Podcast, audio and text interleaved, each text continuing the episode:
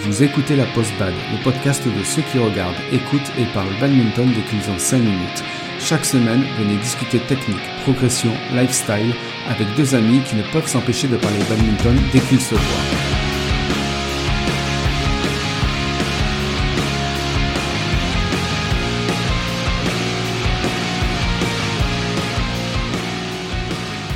Bonjour à tous et bienvenue dans ce nouvel épisode de la Post-Bad. On continue aujourd'hui sur la série des tournois les plus prestigieux et on vous parle des Jeux Olympiques. Je suis Joe. Et je suis Gigi. Alors les Jeux Olympiques ont une place à part dans la vie d'un athlète. Euh, déjà c'est hyper prestigieux dans son palmarès, mais aussi euh, ben voilà on remporte des médailles euh, pour son pays. Et euh, le badminton c'est une discipline qui fait partie des JO d'été et euh, elle a été introduite assez récemment dans les JO. Euh, mais ça, je vais laisser Gigi vous en parler et vous refaire un peu l'histoire du badminton aux Jeux Olympiques. Donc euh, la toute première fois où on a pu voir du badminton aux Jeux Olympiques, c'était au JO d'été de Munich en 1972. Mais cette année-là, le badminton était juste un sport de démonstration. Le premier tournoi olympique de badminton a eu lieu en 92 lors des JO d'été de Barcelone. Voilà, à cette époque-là, il y avait seulement quatre tableaux qui se jouaient. Donc le simple homme, le simple dame, le double homme et le double dame. Donc il n'y avait pas de double mixte. Et il y avait également quatre médailles en jeu avec deux médailles de bronze. Donc euh, il n'y avait pas de petite finale et les deux demi-finalistes avaient donc la médaille de bronze. L'édition suivante donc était en 96 à Atlanta, où là par contre il y avait cinq tableaux, les quatre que je vous ai cités tout à l'heure, plus le mixte. Et là, il n'y avait plus que trois médailles par tableau. Donc, cela veut dire qu'il y avait donc une petite finale qui se jouait entre les deux demi-finalistes. Pour gagner la médaille de bronze. La médaille de bronze. Voilà. Donc, cette compétition a lieu tous les quatre ans, mais bon, ça, je pense que vous le savez tous, car c'est la spécificité même des, Jeux Olympiques. Euh, donc, euh, si on vous fait le calcul, depuis 1992, il y a eu que sept éditions des, du tournoi olympique de badminton. Comme euh, on aurait dû en avoir 8 avec les JO de Tokyo si le coronavirus n'avait pas été là. Mais du coup, bon voilà, comme les JO sont reportés à l'année prochaine, la huitième édition aura lieu que l'année prochaine. Les JO, c'est le tournoi qui, avec le championnat du monde, rapporte le plus de points au, au classement mondial. Mm. Voilà, bon, donc ça contribue, en plus de l'aura que peut avoir euh, les Jeux Olympiques, euh, à, à l'engouement, on va dire, des, des joueurs, euh, de tous les joueurs euh, de classe mondiale, pour euh, y participer, pour essayer d'avoir donc le, plus de points possible pour augmenter leur classement. Concernant donc euh, la qualification pour ce tournoi, elle est un peu particulière car euh, ça ne se passe pas comme tous les tournois habituels du circuit que l'on voit, donc par exemple le circuit Super Series, BWF World Tour, pardon. là, il y a un classement parallèle à celui du classement mondial que l'on peut trouver très facilement sur euh, le site Tournament Software. Euh, parce que Tournament Software euh, vous permet donc de voir les résultats des tournois, mais vous permet également de consulter le, le classement mondial des joueurs. Mais également donc à l'approche des JO, lors de la période de qualification, on peut aussi voir la liste des qualifiés euh, du moment. Bien sûr, cette liste évolue euh, en fonction de la, des tournois qui avancent pendant la période de qualification. Euh, donc ça, tu dis, on peut le voir sur Tournament Software? Tout à fait. Et euh, tu disais qu'il y a un, un classement parallèle, hein, c'est ça? C'est ça.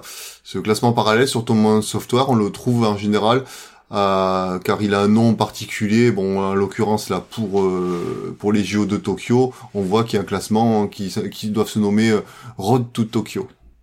Donc en gros, voilà, route pour Tokyo. Merci pour la traduction. Voilà. Euh, et du coup, tu as parlé des règles de qualification? Oui, tout à fait, parce que dans cette liste-là, euh, c'est, elle est pas identique à la liste du classement mondial pour plusieurs raisons. Déjà pour euh, dans un souci, je pense, de représentativité au niveau mondial, enfin pour que le maximum de pays puissent y participer, la fédération a, a mis en place donc des règles telles que un nombre maximum de joueurs par euh, par pays. Par exemple, euh, la règle en simple veut que on peut avoir maximum deux joueurs de simple par pays si ces deux joueurs sont dans le top 16 mondial. Enfin, dans le top 16, pardon, du, Du classement. du classement, justement, euh, pour, pour la qualif. Et, euh, en, et en double, c'est encore plus drastique, enfin plus compliqué, c'est qu'il y a que, il faut que, pour que deux paires puissent représenter le même pays, enfin le, même pays, il faut que ces deux paires soient dans les huit meilleurs du, de ce classement. Et s'ils ne sont pas dans les huit meilleurs, donc il y en a un seul qui sera qualifié jusqu'à un certain nombre. Après, je connais pas le nombre précis de qualifiés par euh, pour une édition, mais donc c'est un seul après maximum jusqu'à arriver au, au nombre max donc de qualifiés.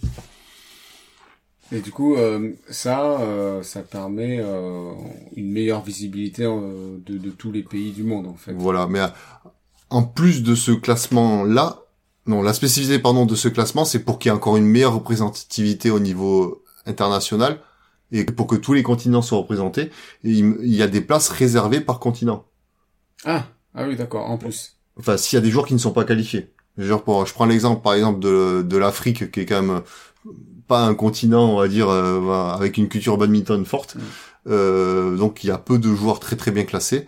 Et même s'il y a aucun joueur qui se trouve dans le classement euh, nécessaire pour être qualifié, euh, le premier africain sera qualifié donc au JO. D'accord. Enfin le premier de chaque euh, de chaque continent. Bon, sachant que bon, bien sûr, si les joueurs euh, rentrent dans les critères, enfin s'il y a des, des joueurs du continent qui sont dans les critères, donc du coup cette règle-là ne rentre pas en compte.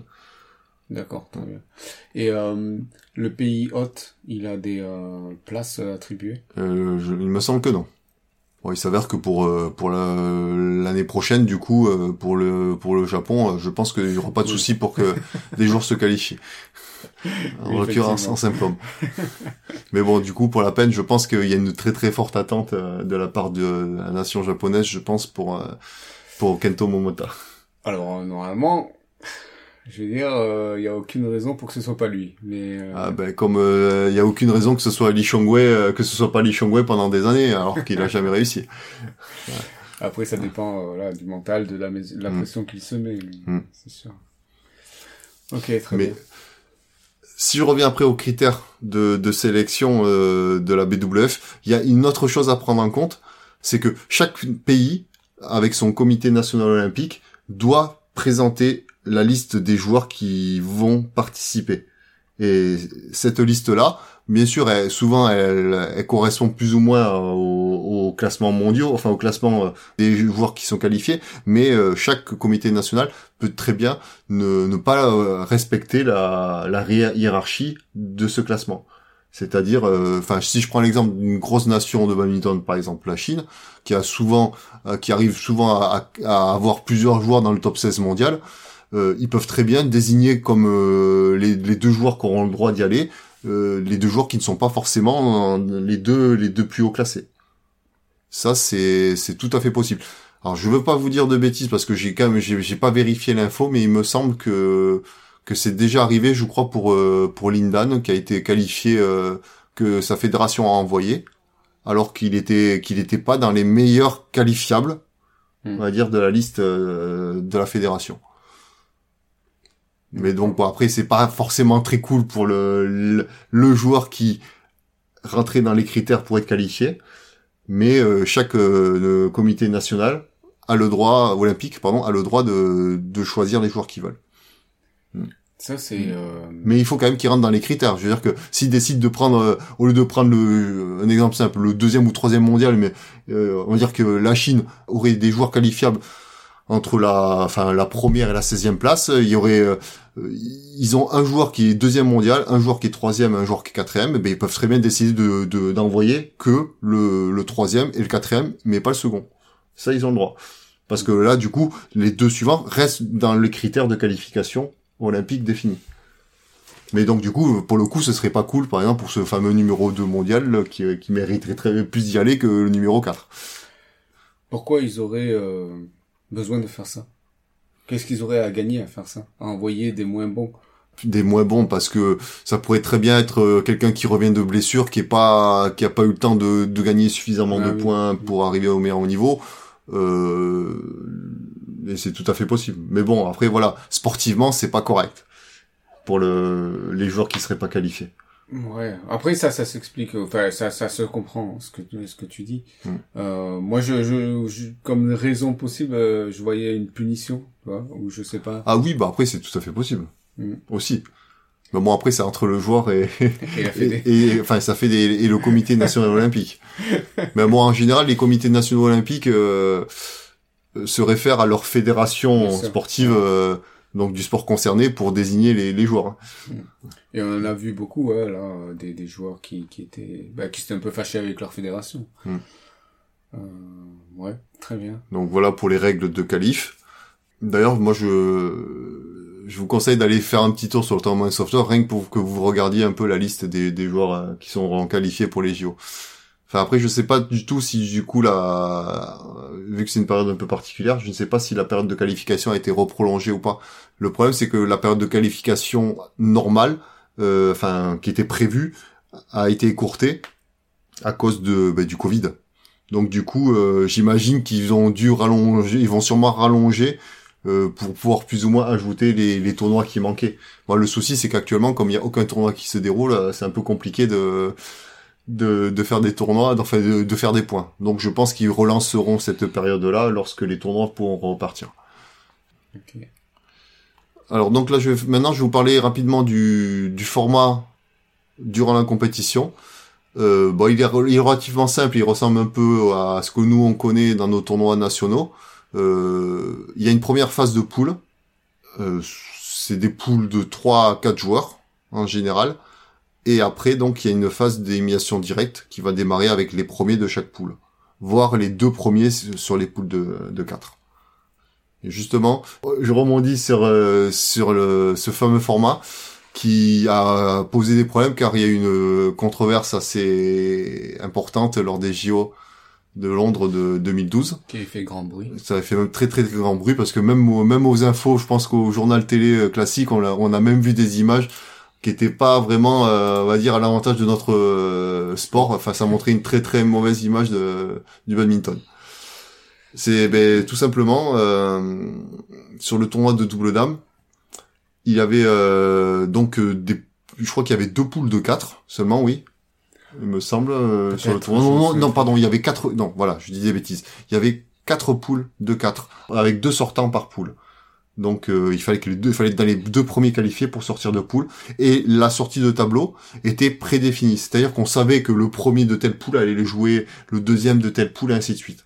Et donc, comme tous les matchs, les derniers matchs de poule ne sont pas joués, ne se jouent pas en même temps, euh, il s'avère que avant même de commencer leur match, certaines poules, enfin certains joueurs de poule savaient quels étaient les sortants d'autres poules. Donc ça savait, potentiellement qui ils allaient jouer en fonction de, Si de s'ils gagnaient ou ils perdaient. Et bon, il s'avère que une paire qui était très très très favorite euh, a, a perdu son dernier match de poule qui a fait qu'elle a fini que seconde de poule. Mais elle sortait quand même de poule. Mais du coup, elle s'est pas retrouvée à la place, on va dire que tout le monde attendait. Et du coup, dans une autre poule, euh, sachant ça, ben, aucun joueur ne voulait rencontrer la fameuse paire super forte qui avait perdu son dernier match de poule.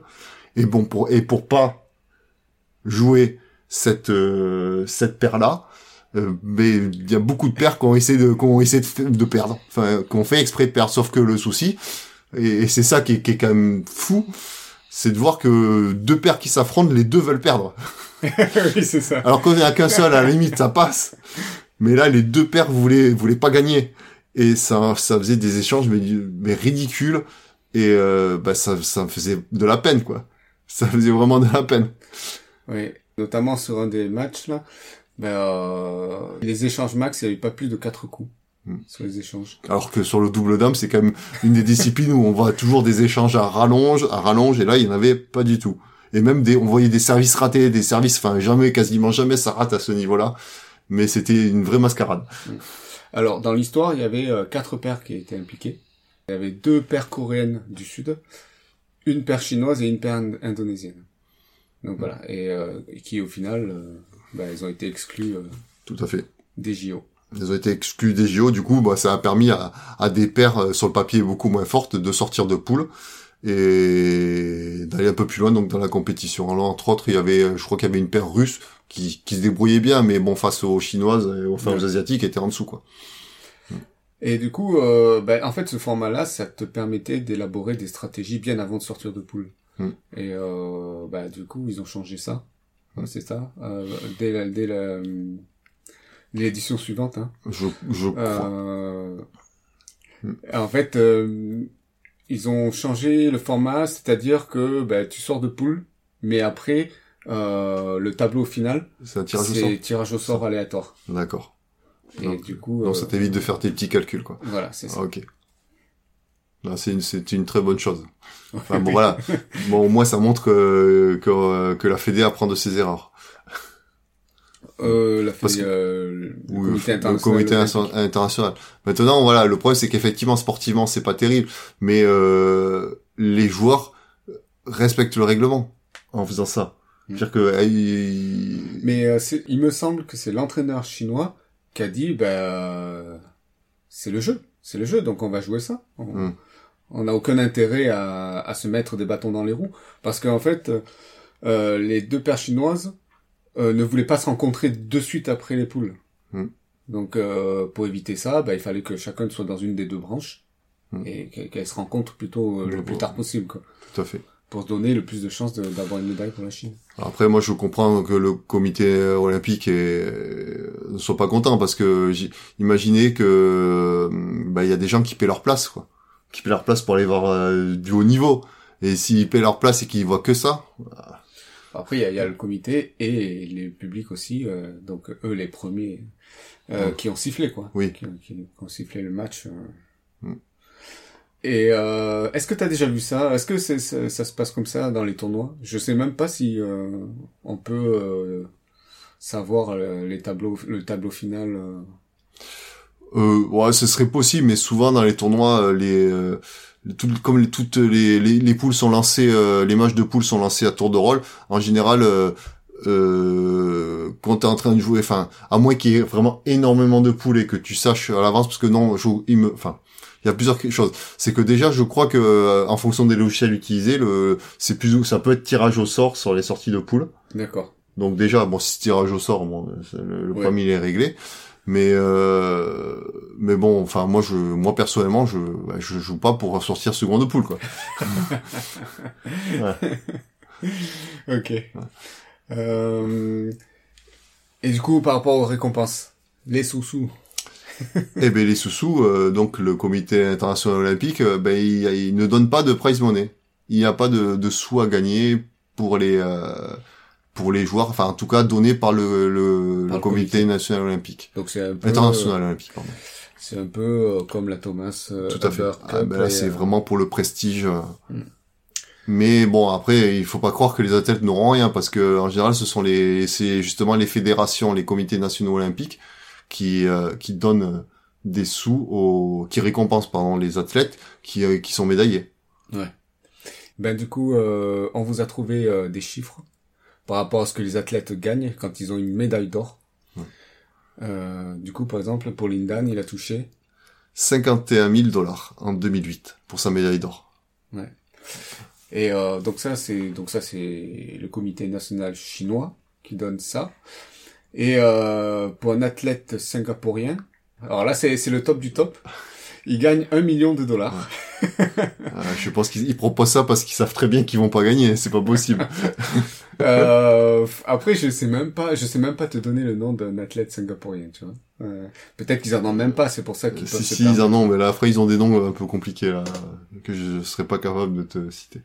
Des, des, des athlètes singapouriens capables d'aller chercher une médaille d'or? Capable non. Bon, capable d'aller chercher une médaille peut-être, mais pas une médaille d'or. Et C'est- encore. C'est pour ça peut-être que un Ouais. million de dollars c'est la carotte. Quoi. Ouais. ça doit être ça.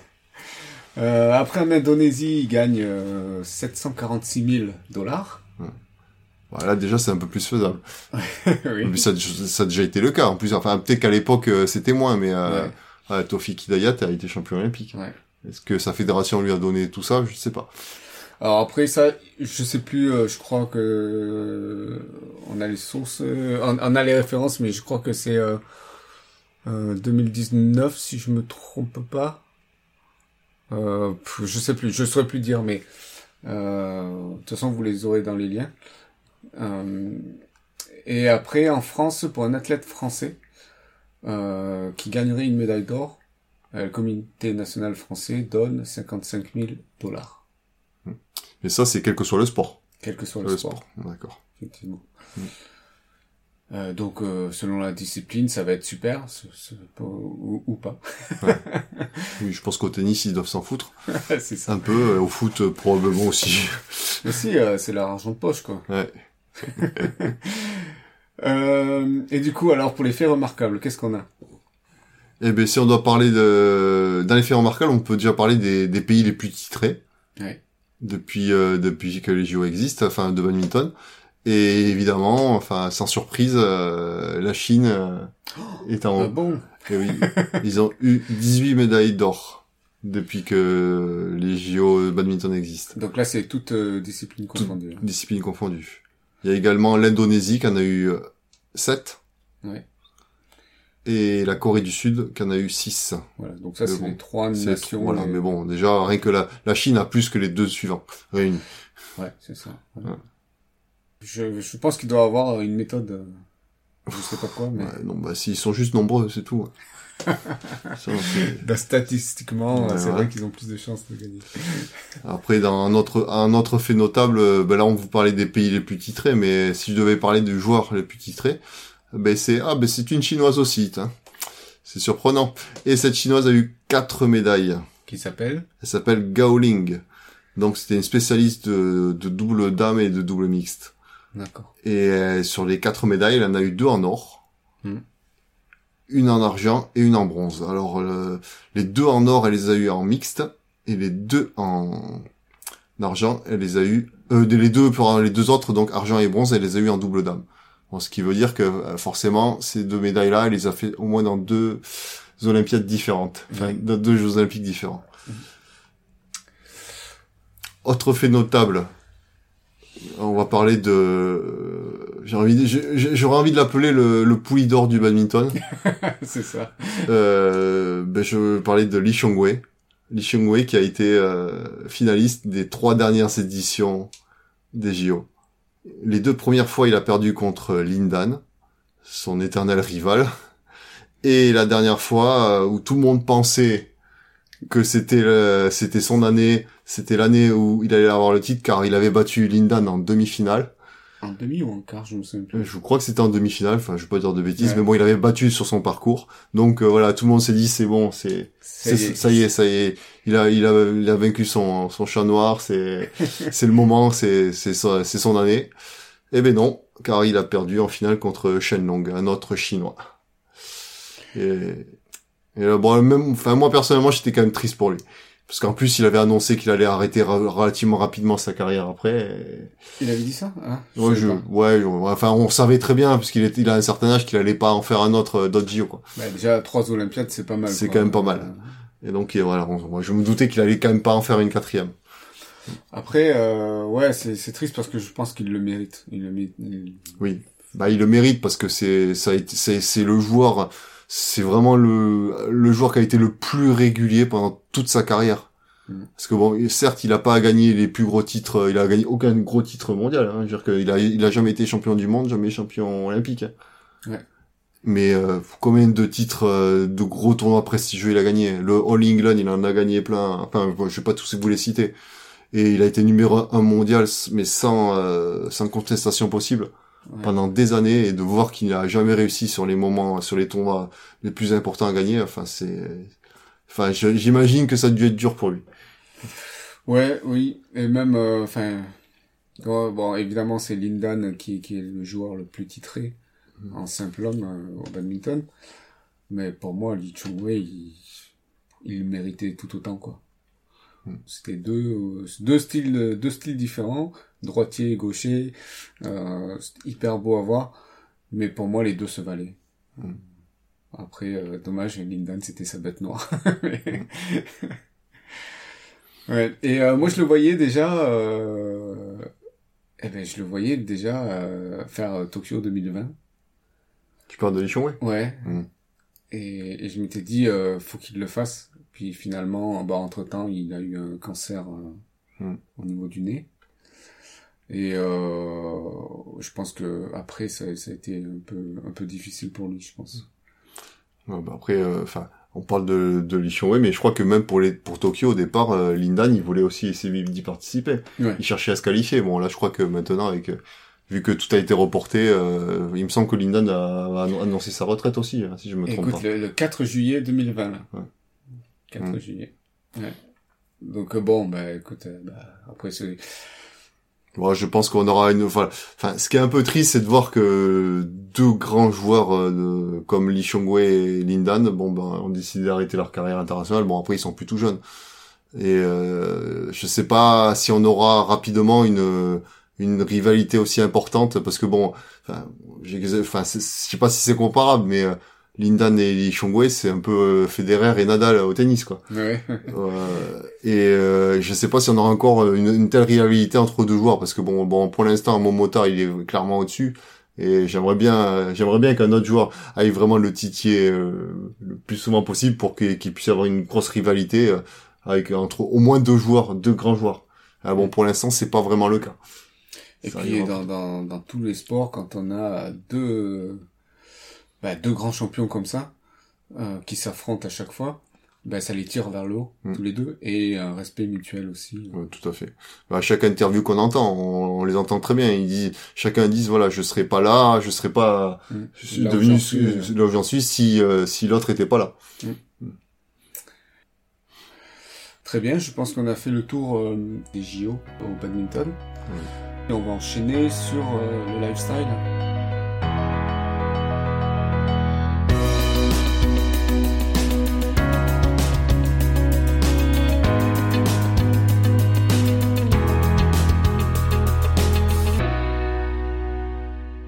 Alors, j'ai une... euh, Non, c'est pas une recommandation. Euh, c'est une anecdote et à la fois une non-recommandation. J'étais allé jouer au badminton quand je reprenais le, badminton. Euh, je jouais dans une structure privée avec des collègues de boulot. Et c'était au printemps, donc moi je suis asthmatique. Et avec des rhinites allergiques et tout ça. À l'époque j'avais un traitement à la ventoline pour mon asthme. Et euh, ce jour-là, bah, j'étais, voilà, je sentais quand même que j'avais du mal à, à, à respirer. Et euh, j'étais allé au badminton et euh, je m'étais dit bon bah dès que je sens que ça va pas, je me prends un coup de ventoline et voilà. Et euh, avoir, après avoir pris le, le- la ventoline, c'était le jour et la nuit. Je courais comme un lapin, j'étais pas fatigué, j'avais du souffle mais euh, ouais à volonté. Et je dis putain mais c'est mais c'est un produit génial quoi, c'est un produit miracle quoi. Et euh, et là je me suis j'ai réfléchi, je me suis dit mais attends mais c'est autorisé ça en, en tournoi? Parce que personne ne contrôle en fait que tu prends ta ventoline avant euh, avant euh, tes matchs. ou- Mais c'est peut-être autorisé sur euh, sur préconisation médicale. Ouais. Bon. Alors, euh, il me semble que j'avais vérifié et que effectivement c'était considéré comme un produit dopant. Il me semble donc euh, à vérifier, mais euh, voilà. Donc euh, sachez que si vous prenez de la ventoline, vous allez avoir du souffle euh, à 200%. Euh, après, c'est peut-être pas autorisé. Euh, donc ce n'est pas une recommandation que je vous fais. Voilà. Alors moi, à mon tour, donc moi, mais moi c'est une anecdote, mais bon pour une fois c'est pas une anecdote vraiment à moi. C'est plutôt euh, celle d'un ami qui a eu lui la chance d'aller aux Jeux Olympiques de de Londres, bon en tant que spectateur évidemment, et euh, ben, du coup qui a essayé d'acheter pas mal de places pour euh, différents sports. Et ce qu'il y a, c'est que s'il y a trop de places vendues dans, un sport, que vous voulez aller voir, eh ben euh, ces places-là vont se jouer au tirage au sort. Bon, il s'avère qu'il avait acheté plusieurs places. Bon, comme il fait du badminton, il avait acheté aussi des places pour le badminton, mais il avait aussi acheté des places pour pour du basket parce que bon à l'époque enfin je crois que l'équipe de France était pas mauvaise à l'époque et bon euh, il espérait peut-être euh, voir un match de, l'équipe de France mais bon il, avait dû acheter des places on va dire pour des quarts de finale mais sans, sans savoir que la France allait y être hein, évidemment. Et euh, ben, il y avait beaucoup de beaucoup de places qui ont été vendues et il y a eu un tirage au sort sur le sur les quarts de finale de basket et il a été ben, il s'avère qu'il a eu il a eu du bol parce qu'il a été tiré au sort et donc il a pu aller voir ce fameux quart de finale et en plus de ça, il s'avère que c'était l'équipe de France qui jouait sur ce quart de finale là. Donc il a pu voir la, la, France, je crois, qui jouait contre l'Espagne à, cette époque. Et bon, il a été également voir d'autres matchs, euh, d'autres sports, donc dont le badminton. Je crois que ces, ces, ces, places-là, il les a obtenues sans, sans tirage au sort. Mais voilà, donc euh, pour la petite histoire, voilà, quand euh, si vous voulez voir, enfin, en tout cas, à Londres, je sais pas si c'était aussi le cas pour euh, pour Rio, mais pour les euh, les sports très très prisés où il y a plus de demandes que d'offres, ben il y a un tirage au sort qui est mis en place. Et donc euh, bon, ben il faut quand même avoir un peu de bol. Hein. Et ce serait un peu dommage de de se de se dire voilà, je enfin je, vais faire mes vacances, j'en profiter, je vais aller à tel endroit voir voir tel sport parce que j'ai envie de le voir et, de pas réussir à choper la place parce que ben on n'a pas été tiré au sort. Mmh. Oui, donc les gens en général ils achètent des, des, des billets pour des disciplines où qui attire pas trop de monde, mhm. en attendant le tirage au sort euh, des, des mhm. autres disciplines où, il y a vraiment du monde. Mhm. Euh, c'est une bonne tactique. Après, ça dépend. Euh... Bah, ça dépend des sports que t'aimes aussi, parce que si t'aimes que les sports qui sont hyper euh, médiatiques, qui sont très prisés, c'est un peu dommage. C'est sûr. Après, il y a sûrement du marché noir, mais bon, je pense que je pense pas que ce soit une bonne idée financièrement de, de tenter le marché noir. Et par rapport euh, au prix du billet, parce que du coup, tu peux pas non plus te permettre d'acheter 50 euh, billets pour aller voir 50 disciplines. Quoi. Je pense qu'il me semble qu'il y a une, il doit y avoir une limite aussi de nombre de billets qu'on peut acheter par par personne. Enfin, par ah. paiement, on va dire, je pense. Je connais pas tout, enfin, il faudrait que je lui demande en détail.